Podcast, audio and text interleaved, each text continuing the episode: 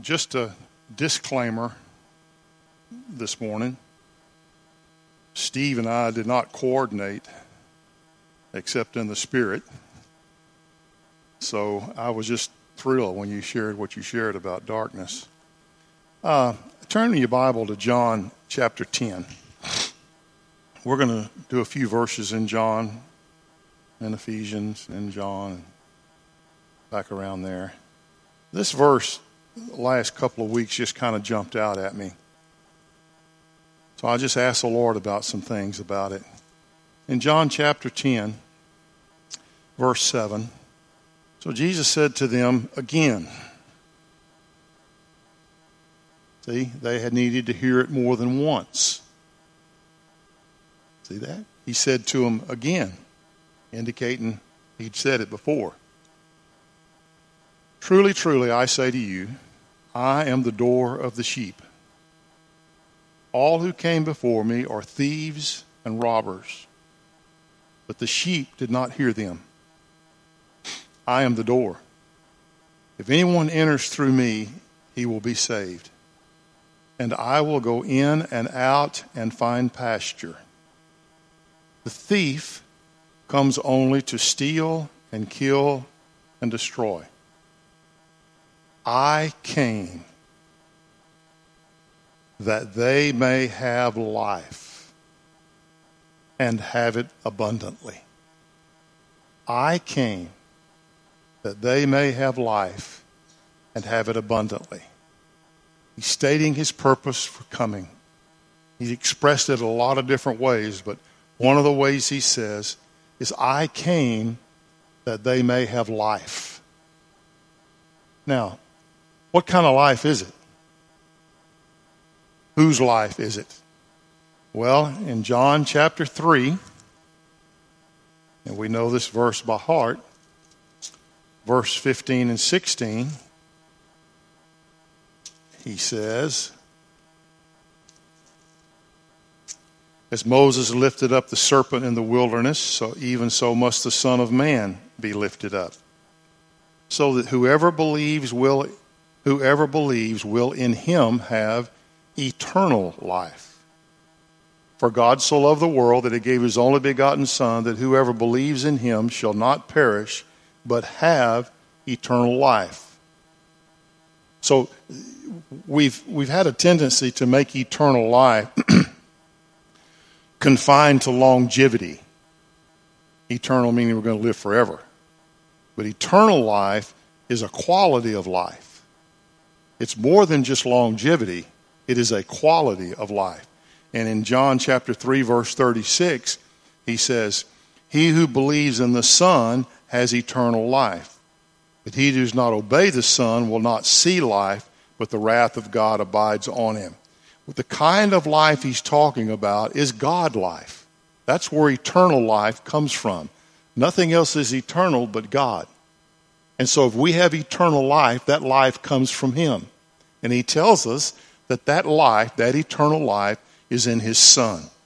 And he says, I'm coming that you're going to have life abundantly. Now, the word abundantly is interesting. It infers what is above and over, not just improved human life, but life that surpasses that, that's far superior to that. It is a eternal life. It is a God life. It uses super added, superior, and advantageous. Indicates there's always more of this kind of life to be had. There's always more of this kind of life to be experienced because it's eternal life, it's God life. And we think we've got and are experiencing all it is, but there's so much more of Him to be experienced. There's so much more of Him to be realized, to be had.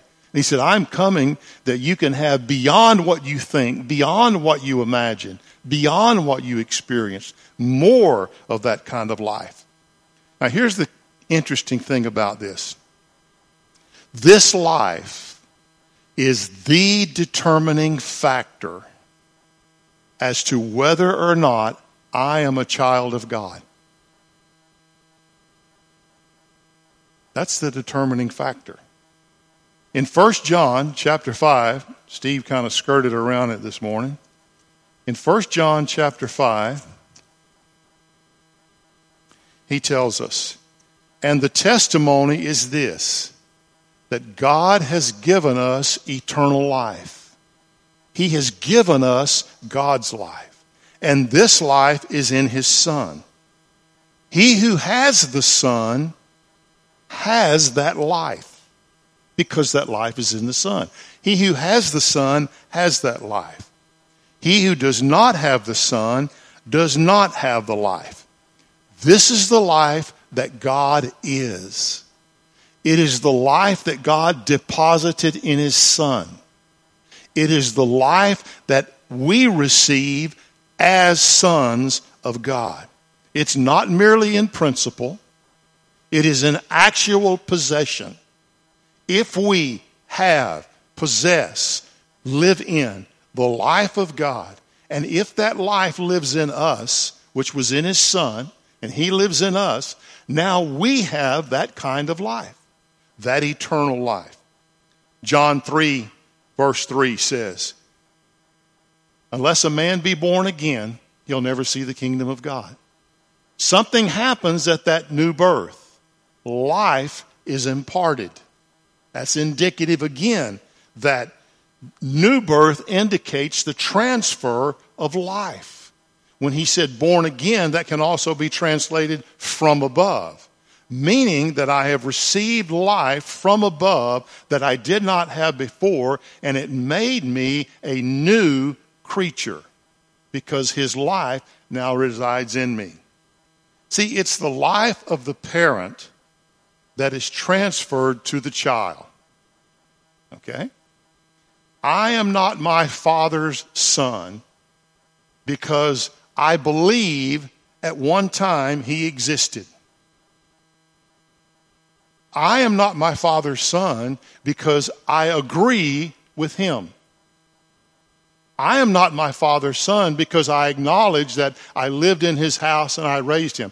I am my father's son because he imparted his life to me. We call that DNA. So that's how I know I have this father and I have this mother, is because the life that was in them is imparted to me that makes me their son and daughter. The same is true in the spiritual realm. I am not God's son simply because I believe that he exists. I am not God's son because I simply agree with the things that he says. I am God's son because he has imparted his life in me, his DNA in me. That makes me his son. Not mental assent, not correct theology, not performing any kind of religious activity, but his life lives in me he imparted that life to me, and that makes me his son. Okay, you with me so far? Now, I want you to notice the contrast in this, okay? Look within Ephesians, here we go, chapter 2, Ephesians chapter 2, verse 1. He gives us a contrast here to when you did not have that life and to when you did have that life. And I want you to notice the, the picture that he paints of what it's like to not have his life and then what it's like to have his life. Look what he says, verse 1, chapter 2. You were dead. That's a, that's a, a, a term that's relative to life, okay? I mean, death means something as life means something. And he says, You were dead in your trespasses and sins in which you formerly walked according to the course of the world, according to the prince of the power of the air, of the spirit that is now working in the sons of disobedience. Among them we too all formerly lived in the lust of our flesh, indulging the desires of the flesh and of the mind, and were by nature children of wrath, even as the rest. So being dead qualifies as a child of wrath, not a child of God. Let's go on. But God. But God, being rich in his mercy, because of his great love with which he loved us, even when we were dead in our transgressions, made us alive together with Christ. By grace you are saved. Here's the contrast. You were dead in your sins, you were dead in your transgressions, and God did something and made you alive to Christ. All right? Now look at another verse in Colossians chapter 2, verse 13. He says, When you were dead in your transgressions and the uncircumcision of your flesh, flesh, he made you alive together with him, having forgiven us all our transgressions. Here again, he makes that distinction. You were dead, he made you alive. You were dead, he gave you his son, you received his son, life was in his son, that made you alive. Now, I want you to notice, he didn't say you were sick and then got better. He didn't say you were just weak and got stronger. He didn't say we were uninformed and now we were informed. He says, You were dead. You were dead.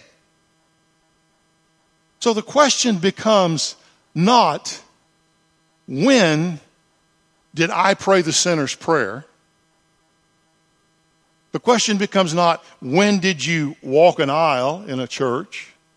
The question is not when did you make a commitment in youth camp? The question is not when did you promise to stop doing bad and start doing good? The question is when were you quickened from death to life? Boy, when were you quickened from death to life? Now, Scripture has another contrast. In 1 Peter chapter 2, we're going to come back to that.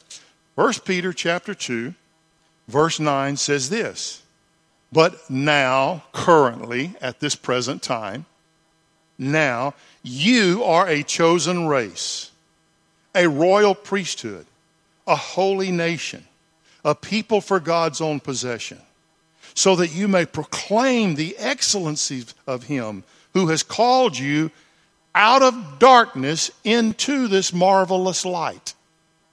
Here's another contrast. You were in darkness, he called you into light. Now look in Ephesians again, chapter 5.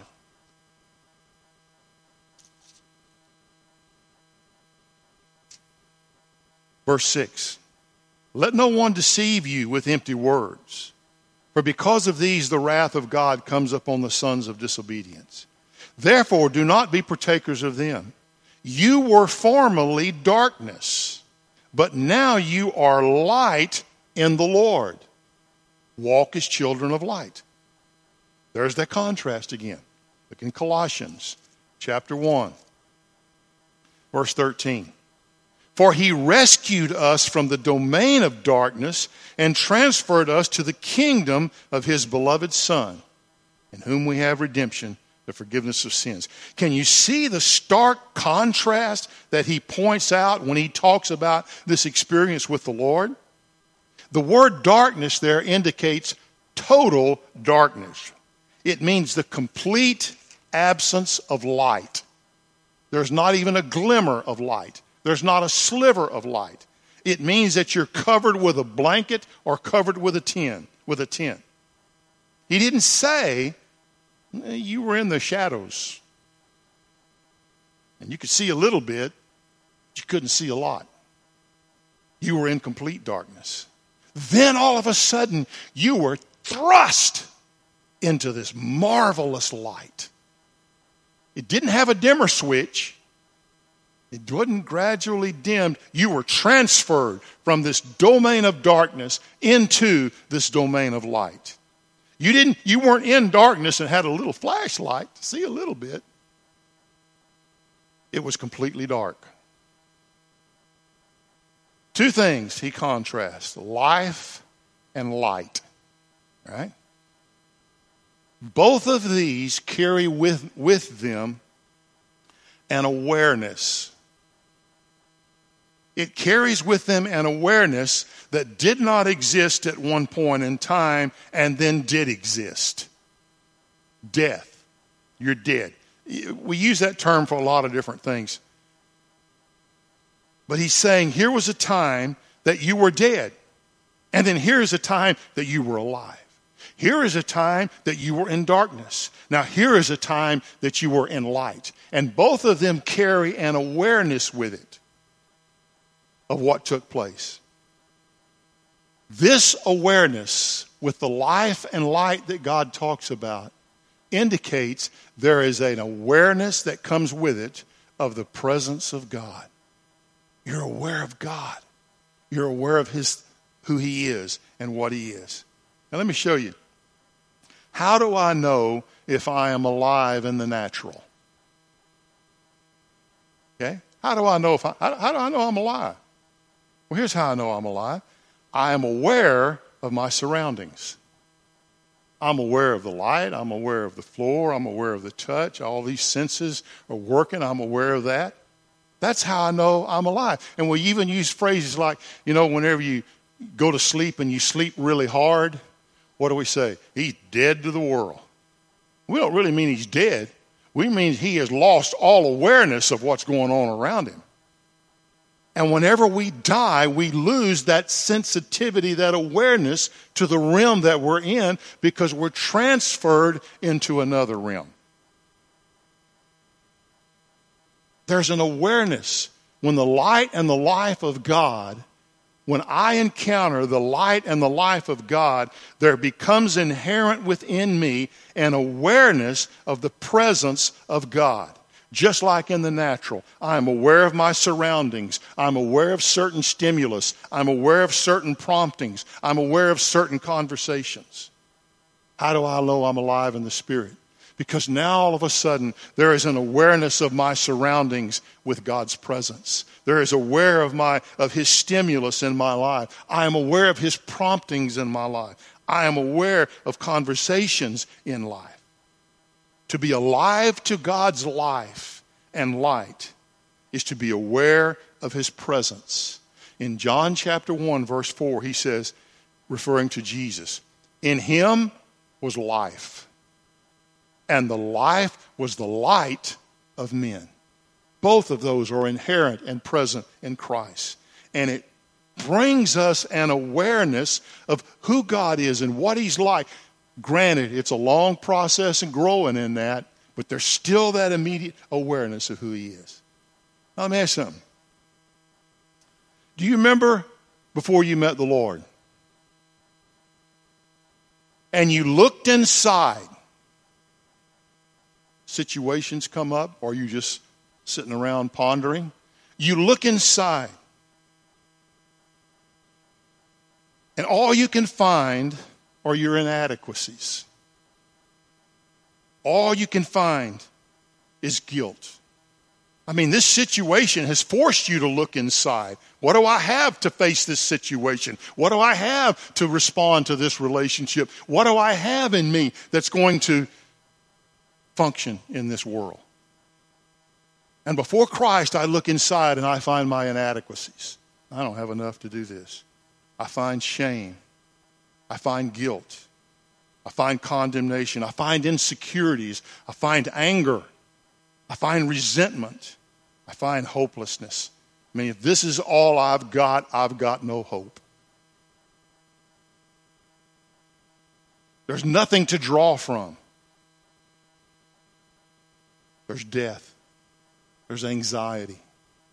There's condemnation in the middle of all these religious strivings. Now, I may have looked in there and said, it's not so bad. Here's the problem with that that's not God's perspective. God's perspective is we were dead. God's perspective is we were in darkness. And all of those things that I mentioned are indicative of a heart that is dead or in darkness. This is all I got. I don't have anything to draw from. Well, remember meeting Christ and looking inside And all of a sudden, finding the riches of Christ, His love, His mercy, His patience, His tenderness, His forgiveness, His acceptance, His peace, His light, His hope, His freedom. All of a sudden now, I am aware of all of this stuff that was not there before, and it's God's presence that He's revealing Himself to me, saying, This is what He's like. And that wasn't there before. Remember being transferred from darkness to light, from death to life, into the personal fullness of Christ and who he was? Remember that? I have no memory of that. If I have no memory of that ever taking place in my life, I need to wonder am I still in darkness? Am I still in life? I've, I've done all the stuff, but that life and that light don't seem to be real and relevant to my heart. I, I'm trying my best to be a good Christian, but it seems like all I've got to draw on is more effort, more promises, more rededication. When I look inside, am I seeing that awareness of God's love for me and His care for me? Do you remember looking inside this week? Okay? I mean, just this week. You had this situation come up, and you thought, oh man, I, I, I need something. Remember looking inside and discovering the riches of Christ? And God saying, I have what you need. I am what you need. I will provide for you. I will protect you. I will care for you. Remember that this week? No? That wasn't that awareness wasn't there. If I've ever met Christ, it resides there. If I've ever met him, it's there. Now, let me explain something to you. I cannot kill the life of God inside of me. It's ter- eternal life. That speaks for itself. I cannot kill the life of God inside of me. But I tell you what I can do I can numb myself to his presence and his prompting by focusing on externals and neglecting the inner man. I can't kill it, it's eternal. But I can give my attention and my focus and my heart. And this is the thing about Jesus. We may look at this later on. Jesus' focus was always internal, his gaze was external. Because he said, only do what the Father says. Well, where did the Father live? Father lived inside of him. Only say what the Father says. Where did the Father live? Lived inside of him. Where did the Spirit live in Jesus? It lived inside of him. So that was his focus. That was what he was zeroed in on. I'm not going to respond to this. I'm going to respond with this. But the minute we shift our focus from that inner man, from the presence of the Lord inside of me, and I consistently and continually give myself to the external things, it not only will prove disappointing, it will harden my sensitivity to be able to hear Him. And it'll make it more difficult. Here's what happens. When I look inside and I don't find anything, or whenever I lose the awareness of His presence in my life, the natural tendency is to justify my numbness by looking externally. What's your fault, Chuck? You made, you made me mad. I lost my temper because of you. You didn't do what I wanted you to do. You made me, you did this, you did, or circumstances. Well, if this circumstance, if this people would just change, if they would just quit, if the circumstance would be different, if I could just, we put all of our focus on the external. Not realizing, not only is making this my focus going to miss the point, it is going to numb me to being able to hear the awareness of God's presence inside of me because I'm just locked into this. I gave myself to the flesh, like Noah talked about this morning. people to blame, the sins of others, circumstances that can't be controlled, rules, doctrine. And, re- and here, here, one of the things that we do when we lose that awareness is we focus on the externals of our rules. Well, I keep the rules. Well, or our doctrine. I still believe correctly. There's no awareness of life in my heart, but I still have the right theology. The absence of life is not justified by correct theology or practice.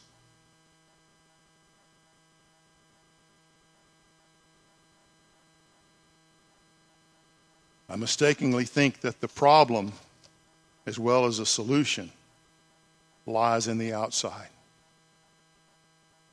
The light and life from God bring an awareness of God's presence for any situation I face. His life and life inside of me. Greater is He that is where?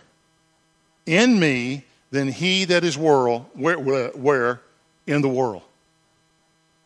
When He comes to live in me, He brings every resource necessary to deal with the world. But if I'm looking to the world for the resource, or if I'm looking to the world for the answer, I'm not going to find it.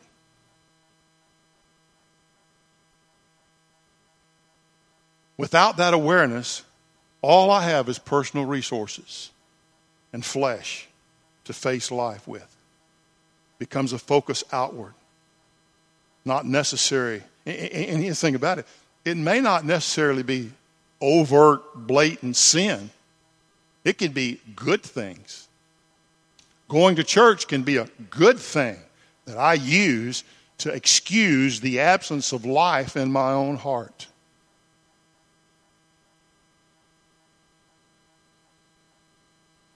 It doesn't have to be evil, wicked, bad things. It can be good things. But as long as it's external things and not being drawn from that life of God that lives inside of me. This is why it's so critical to make absolutely certain that at some point in my life I have received the light and life of God in the person of His Son.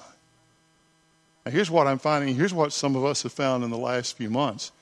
We thought the place that we received light and life was at one place. We've come to realize that never happened. That happened with me. I mean, I thought I received the light and life of God when I was eight years old. I just did what my cousin did. I just did what was expected of me. And I tried to keep the rules for 13 years. Just trying to do that stuff. But there came that point in my life where I experienced in reality the light and life of God, and I became aware of His presence in me. It is critical. Paul wrote it this way make sure of your calling and election. Make sure that you know the Lord, that you've experienced His life and His light. And that's why it's so critical to develop that relationship with Christ from within. That I come to the place that I am weaned from having to have all of this stuff, this approval, the significance, this value, this worth, all things lined up, everybody doing what I want them to do. And I become more aware of his life in me. That instead of coming out here and trying to get those things, I can bring those things to people. I can bring freedom. I can bring acceptance. I can bring love. But it comes from in here me experiencing that in the Lord, that life and that light. And as it matures and it developed, this is why it's so critical that I learn to develop that relationship with Christ from the end. If that light and life are present inside of me, it will grow into a mature experience of Christ. It will. It will grow just like an acorn will grow into an oak tree. It will grow into the expression of Christ. If I am the same person today with the same problems in my flesh of giving to my flesh, if I am that same person today, I need to be very concerned about whether I'm in life and light.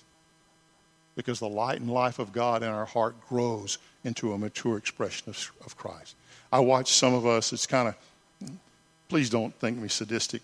I, I watch some of us struggling with things in our life that have held us for a long time, and, and we're wanting to work through those. And honestly, I'm thrilled at that. That says to me that God's life in you is being stretched.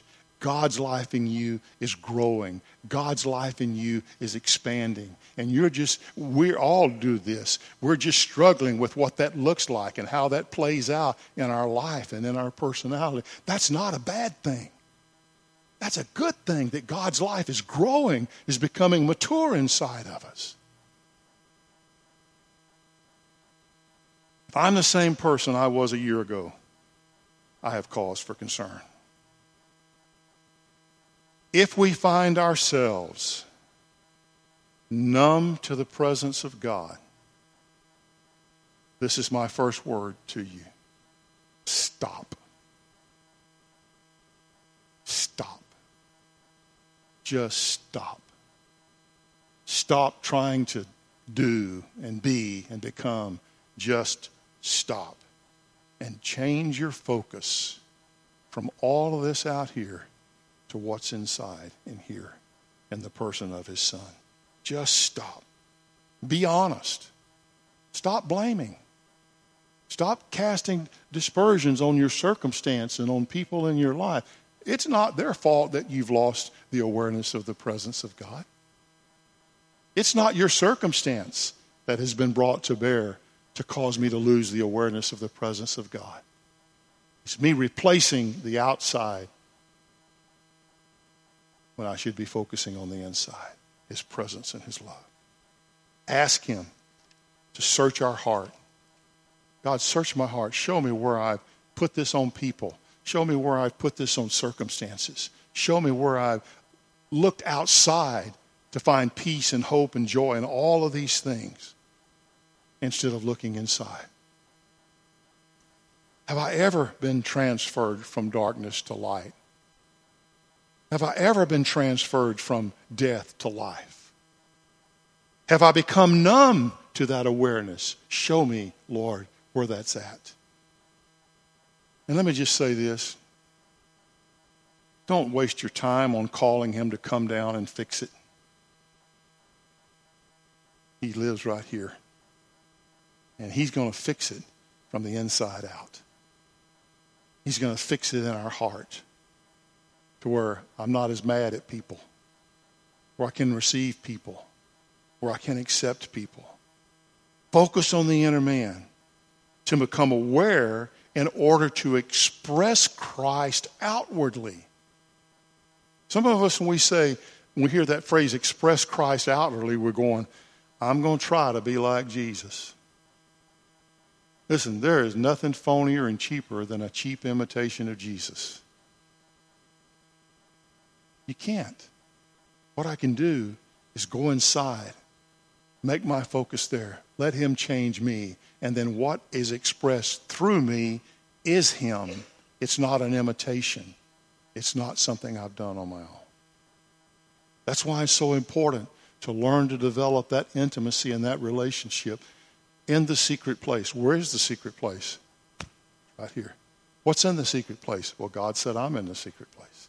That's where He's at. Developing that relationship with Him.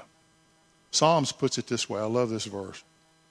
Behold, you desire truth in the innermost being. You desire truth in the innermost being. Be honest with yourself and say, Well, Lord, I, I, I've looked for you in broken cisterns that can't hold water when you are the living water that wants to flow through me. Behold, you desire truth in the innermost being, and in the hidden part you will make me know wisdom. In that hidden part, God will impart his perspective to me, which is wisdom. And in that hidden part, I will find that's not my problem out there. And it will impart that's not the solution out there. It will impart Christ in me is the answer to all of this and how to walk in that. Does this make any sense? Okay? Any questions?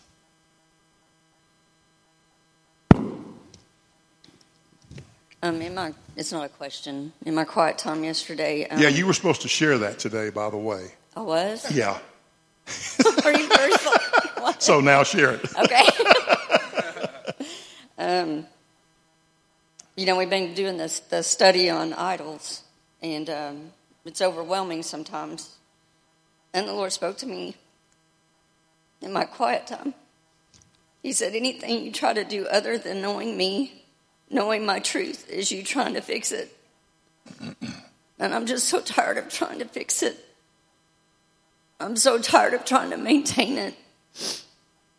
I want real change in my heart. I want real transformation. And I believe the Lord told me the only way I can do that is to know Him, know His character, know the truth, and meditate on it day and night. And when we're going through those things where everything's falling around, uh, apart around you, you remember those truths and stand on that truth. Mm-hmm. That's where the real change comes. That's exactly right. That's the picture.